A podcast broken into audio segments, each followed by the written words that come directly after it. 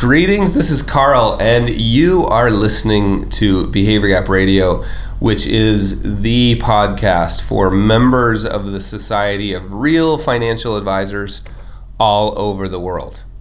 Now, I want to talk about niches today, and I was going to do this in a series, but I want to try something. We've gotten feedback from many of you that you love the short the shortness of this podcast. But some of you have said, hey, I'd love a longer episode as well. So we're going to try a longer episode today and just see what happens. I'm going to throw everything at you that I think about niches. This is just sort of my thinking around it over the last 20 years. And instead of cutting it up into episodes, we're just going to give the whole thing to you. We may run it for maybe a week or two to let you get caught up.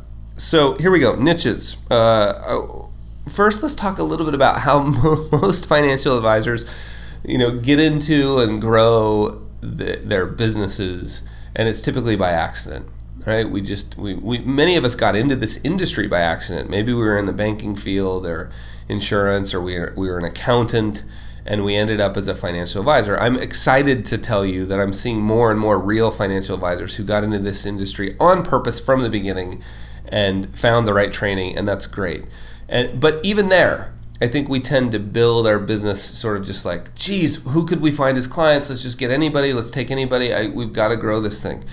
And one of the the benefits of thinking about having a niche that you serve is that you can do this on purpose.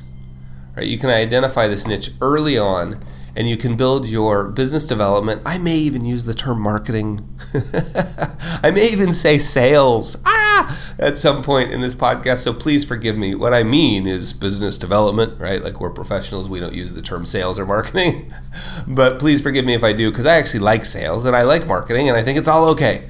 By doing sort of thinking about niches early on, you can do your business development planning and strategy intentionally instead of sort of just by accident taking anybody that comes in off the street. So that's one of the benefits. There's some huge benefits in terms of ongoing service too, because you start to hear the same things when you develop a niche.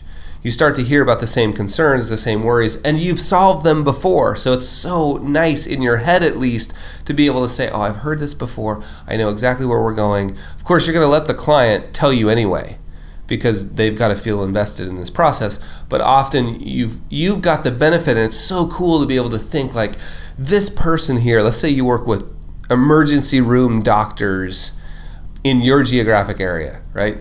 And in my mind, because that's what I did, and in my mind, I used to always think like it's so cool. This person's going to get the benefit of the hundreds of conversations I've had with people just like her before so there's some benefits to ongoing service too that we're going to talk about. But marketing and being intentional about marketing is a, is an, um, a really powerful benefit around niche marketing. So let's talk a little bit around about niches and what they are, because there's some confusion that I don't know that confusion is the right way to put it. I think you need to be really clear about what type of niche you're talking about, and I think of them as in two broad categories. One is a is an occupational or professional niche.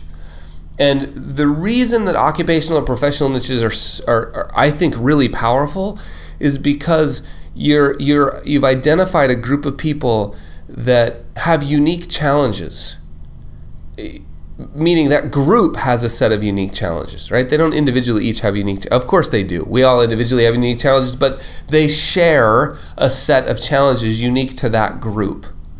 Now, I'll give you an example. I worked with a lot of physicians, and more specifically, and this is really important, I worked with physicians who tended to be shift workers right? I used to, I, I heard them refer to themselves as lunchbox guys or lunchbox gals. They didn't all say that, but I heard it enough that that was a good metaphor for me. And what they meant by that was like, look, I don't have any of the headache of plant and equipment, office, staff, HR. I don't do any of that stuff. I show up, I do my shift, I go home.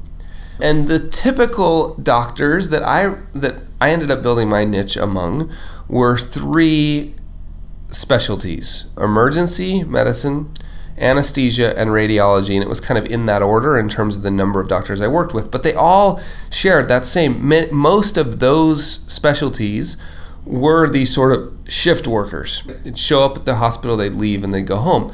And so they all had similar opportunities for retirement plans. They shared similar tax challenges and opportunities to solve those.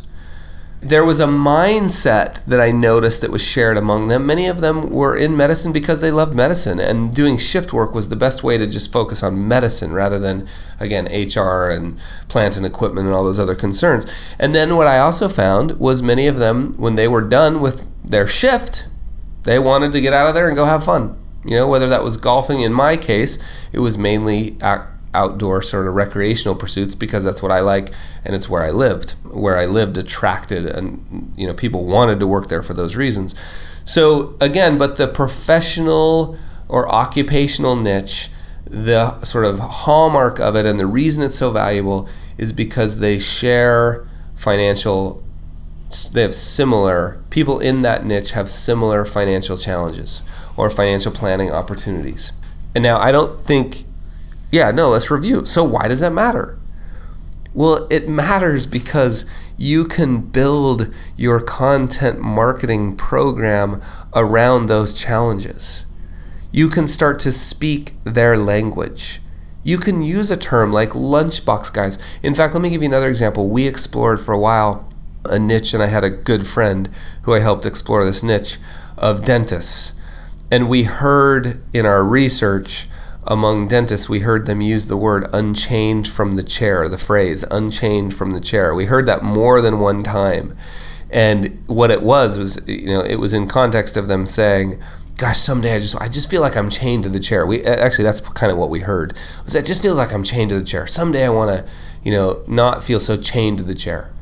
And so we were able to use that in a white paper that we wrote, and the title of the white paper was Unchained from the Chair and it was around you know the, first paragraph essentially said this white paper explores the unique challenges that dental dental professionals face face in southeast or in southern Nevada right? That's where we lived at the time. So it was very specific. Dental professionals south, southern Nevada right? And the interesting thing about occupational niches is it doesn't have to be it doesn't have to be geographically limited right? If you work with dentists um, you may want to get more specific, right? We work with dentists who own their dental practice. We work with dentists who have less than five employees who own their dental practice. And again, the reason for that narrowing is not some arbitrary weird rule like having a minimum or something. It's that will self-select people who share unique challenges, who share, sorry, who share similar challenges. And again, back to your sales and marketing, your content marketing strategy. That's the benefit. You can start talking about those challenges. Gosh, I talked to one dentist today who wanted to establish a, you know, a, a retirement plan and because he only has 5 employees, he was able to do this, this and this. Right? That's the benefit of that. You start to hear the similar things and you can write about them and share the solutions in your content marketing strategy because remember, your prospective clients do not care. And I, I I'm going to say a lot of things today, and this is almost like a tangent, but it may be the most important thing. So you may want to pay attention and even write this down. Your potential clients do not care about your solutions, they care about their problems. Your potential clients do not care about your solutions, they care about their problems. Niche marketing and building a niche a, content marketing strategy based on a niche allows you to talk about their problems because you'll have understood them you'll heard about you'll have heard about them and you can even use their words like unchained from the chair right? So powerful. Okay so that's the marketing benefit of a occupational niche or a professional niche. Let's talk real quickly about the other kind of niche, which I'm also a fan of. It's just a little more difficult. And this I think of as a recreational niche or a hobby niche. And it would be around, like for me, I ended up sort of building a part of my professional niche was also a recreational niche. I worked with a lot of ER doctors and anesthesia anesthesiologists who and and radiologists who like to play outside now, that was almost just a kind of a coincidence based on where I lived. And a lot of the marketing I did was, right, I would go skiing with one emergency room doctor and he would bring his colleague, another emergency room doctor, who also happened to like to ski because we were skiing, right? And they would say, You should work with Carl because he understands emergency room doctors. And we would be skiing. And then he would bring that guy, that guy or girl would become a client. And they would bring their colleague who was a rock climber and we'd go rock climbing. So, so it just happened naturally for me, but I know people who focus really specifically on people who love wine, you know, or f- food in general. Like I've, I've, we've coached some advisors that uh, have niches of kind of foodies. And again, you could see the, I mean, hopefully your wheels are already turning in your mind on things that you could do to market there, right? You could organize a once a month food event where you have a local restaurant host 12 of your, you know, six of your clients and they each bring a guest. And you don't even talk necessarily about money at all because part of your job is to make sure they're enjoying their lives. And when they ask you, sort of scratching their heads, like, why are you doing this? You say, look, part of my job is to make sure you enjoy your life. So I'm going to, I've heard from you. You love food. We've lined up this local chef who's opened his kitchen. We're going to go in an hour before opening. He's going to prepare us a meal. You know, that sort of thing. I've heard plenty of stories around people who have a niche around a specific sports team. You know, in the United States, you hear a lot about this around college football. And if, if I if I've heard the story correctly, Ron Carson um, has built, you know, did build a huge business around Nebraska football so again, you can you could think of all the things you could do there marketing wise. Now the challenge with occupation, uh, sorry, recreational niches, if you will, is they don't all share similar unless the unless the hobby requires some sort of financial thing. You know, I could think of like I've also heard of people who've built niches around private pilots. Well, maybe there's there's some financial implications of being a private pilot that you would know really well. But foodies, right, or supporters of Nebraska football don't necessarily all share, right? Because you could have a you could have an attorney that's that owns his own firm.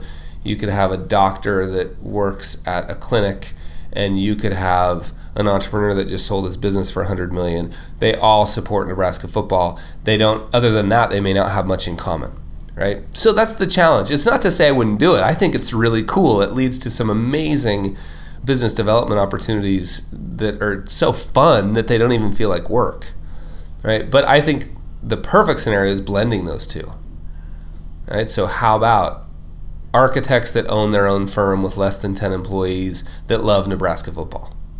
I mean, right? So so you can just think through that. Now, here's the thing that's scary about those thinking through those niches. Uh, the narrower the better. Gosh, that's scary when you're first getting started the narrower the better. By saying no to some opportunity, you may be saying yes to a much bigger one. I um I haven't interviewed these guys, but I heard a story from a really reliable source of two CPAs who built a good accounting practice in the Pacific Northwest of the United States. And they wanted to leave accounting and uh, start their own wealth management firm and they set a minimum. I'm only using this as, as an example of saying no, right? They set a minimum of 10 million right out of the gate. And despite having no clients and being brand new to the business, and it took them something like 13 or 14 months to get their first client. And then they went to a billion over the next 12 months, a billion in, in assets under management, right? And I'm not I don't want to spend any time here on minimums. I'm just using that as an example of saying no and that getting you to a much bigger yes. Now, believe me, uh, particularly those of you getting started, I know you've got to balance that with reality, right? And and if there's an opportunity for you to help people that are kind of outside of your niche or below a minimum or any of those rules that uh, you know veterans run around telling you you should do, well, you've got to balance that with reality. You know, do you need to be fully engaged and helpful to those people in an honest, ethical way, so you can build your business. Uh, that, that's that's something that you only you can really determine. But I would encourage you that the more you focus on the niche, the better off you are. And once you identify it, saying no to others. And, and it's pretty easy no, right? Like, you know, I'm totally focused here on working with dentists in Southern Nevada. So, you know what? What you need is so and so, and I'd be happy to refer you. Like, you're always helpful, right? So, the earlier, the quicker you can be focused. And again, sometimes these niches develop naturally. Like maybe it's that you just explore, you almost have like a personality niche, right? Somebody you like to deal with, their situation is complex enough that you can add value and be really helpful to them.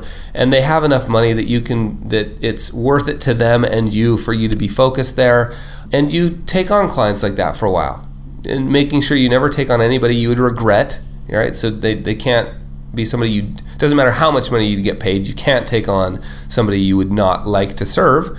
And clearly it doesn't matter how much you get paid if you can't be valuable to them you're not going to take them on. And you take them on and then maybe you'll look up one day and go oh wow look of my 25 clients i've got 10 that are technology salespeople technology sales reps. And you start leaning into that right? Like sort of i think of it as maybe pulling on that thread.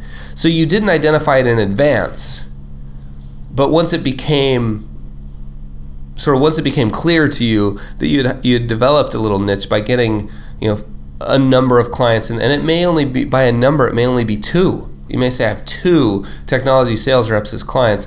I really like working with them.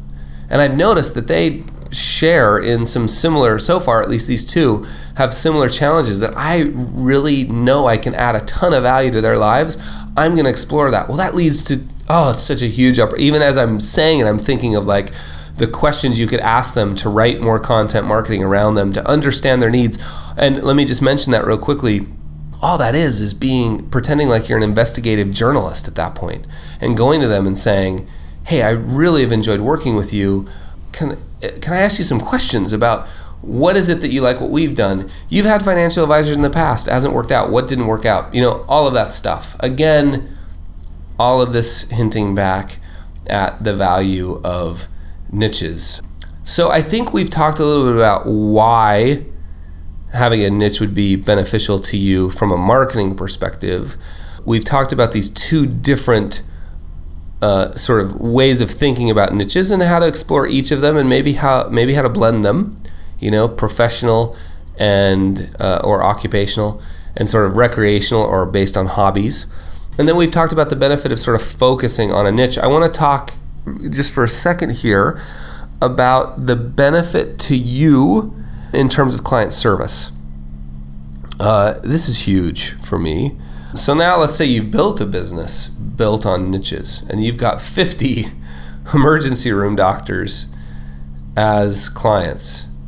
It's so beautiful, right, at that point because it gives you this amazing sense of the value you're bringing to their lives because every single one of them is getting the benefit of the other 49 relationships. When one of them brings up an issue and you go research that issue and solve that issue, you're you're just building the collective wisdom of the whole group right, to a large degree, the value that they'll never understand, and we, we should communicate this, and I always did, but the value that you that they, they, they don't even know they're getting is you essentially saying, do you realize you're getting the you're harnessing the collective experience that I've got now through literally hundreds of conversations with people just like you at least people from an occupational perspective just like you. Oh, you know, you're dealing with that challenge? Guess what? so and so and so and so. Obviously, you're not going to mention their names, but client X, client Y, and client Z all face that challenge, and here's what we did to help them. So powerful. The other thing you're building is an amazing network of of centers of influence. You know, sort of aligned professionals that also deal with them. So if a client says to you, an ER doctor says to you, "I got this problem," you can say, "You know, I don't know the answer to that. In fact, I've never run across it," which is really interesting to me. But guess what? I will find you an answer. Boom, you get off the phone. You've got three CPAs and four attorneys that you've run across that deal with that deal with emergency room physicians just like you do, right? So, so it, it's so powerful in terms of ongoing client service, and again, your ability to proactively bring ideas because one of the members of your niche. You know, this technology sales person over here noticed that there's this amazing, you know, new benefit in their benefit structure plan that they bring to your attention. You do the research, and then you can say, hey, some of you might notice in the coming months, as your new benefit plans are announced, this new feature, right? Like, so you're, you may be more aware. In fact, you prob- in fact, you will be better educated on their retirement plan packages and their benefit packages than they are. And that's amazing. And think of all the things that gives you in terms of your ability to your content marketing and sort of client service marketing that you're going to be able to provide to them. So that's a little bit about ongoing service. Uh, I just want to sort of wrap up here by sort of re emphasizing the point here. Rather than just stumbling around, niche marketing can be an incredibly powerful. I've seen some amazing things done. And again, uh, you know, maybe it doesn't have to be a local a geographic niche. I mean, it can be. But if you become known as the person that deals with teachers, for instance, as I've seen a member of the Society of Real Financial Advisors do very effectively, teachers become known nationwide as somebody who deals with teachers. That's pretty easy to do now with marketing, right? Like uh, with sorry, with all this sort of I, I'm trying not to use social media tools but with all the tools available to us online to become known as an expert, it's becoming more and more easy. Right? Why not start a why not start your blog, publish on Medium, write for your local paper, uh, send in comments to the editors at uh, Forbes or Fortune on how you deal with this niche, and you get a couple of things published, and suddenly you become known as the person who deals with emergency room physicians all over, or emergency medicine physicians all over the world, to be honest, right? Which is something that happened to me. So and then it gives you so much i mean your leverage that's that might be the way to wrap this up is one word just leverage. Niches allow you to leverage in so many ways and leverage for the benefit of your clients. That's the coolest part about this whole thing is we're leveraging our ability to help people by having a niche. Now i'd be super curious about your experiences with niches interesting niches, and I get kind of fired up about the more narrow, the better. I've heard some pretty narrow niches, and it's pretty pretty cool when you become known as the person that deals with you know insert super narrow niche. Because again, remember, you know, if built right, you only need, I mean, hundred clients. Many of you have really profitable, exciting businesses making a real meaningful impact for 25 or 50. So that could be a pretty narrow group.